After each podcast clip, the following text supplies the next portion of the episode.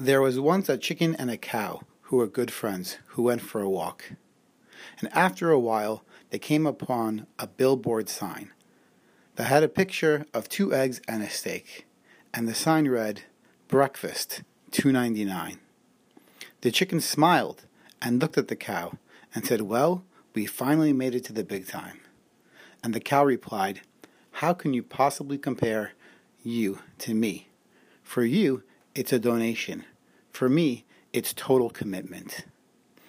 Today is the last day of Hanukkah, known as Zos Hanukkah. This is Hanukkah. There are two opinions of how to light the menorah.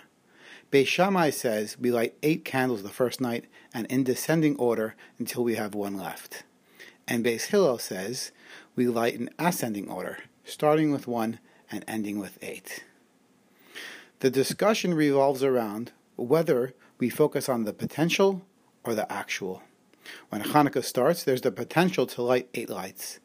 And Beis Shammai says we start with eight and work our way downwards. Beis Hillel says we go according to actuality, that on the first day there's one, on the second day two, and so on.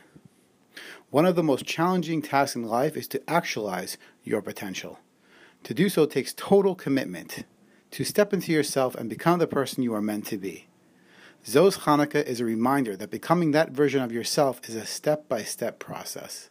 And just like the Hanukkah candles are assisted and lit by the Shamish, we can't expect to do it on our own.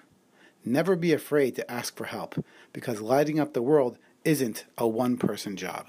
Wishing you a wonderful Hanukkah and a beautiful Shabbos.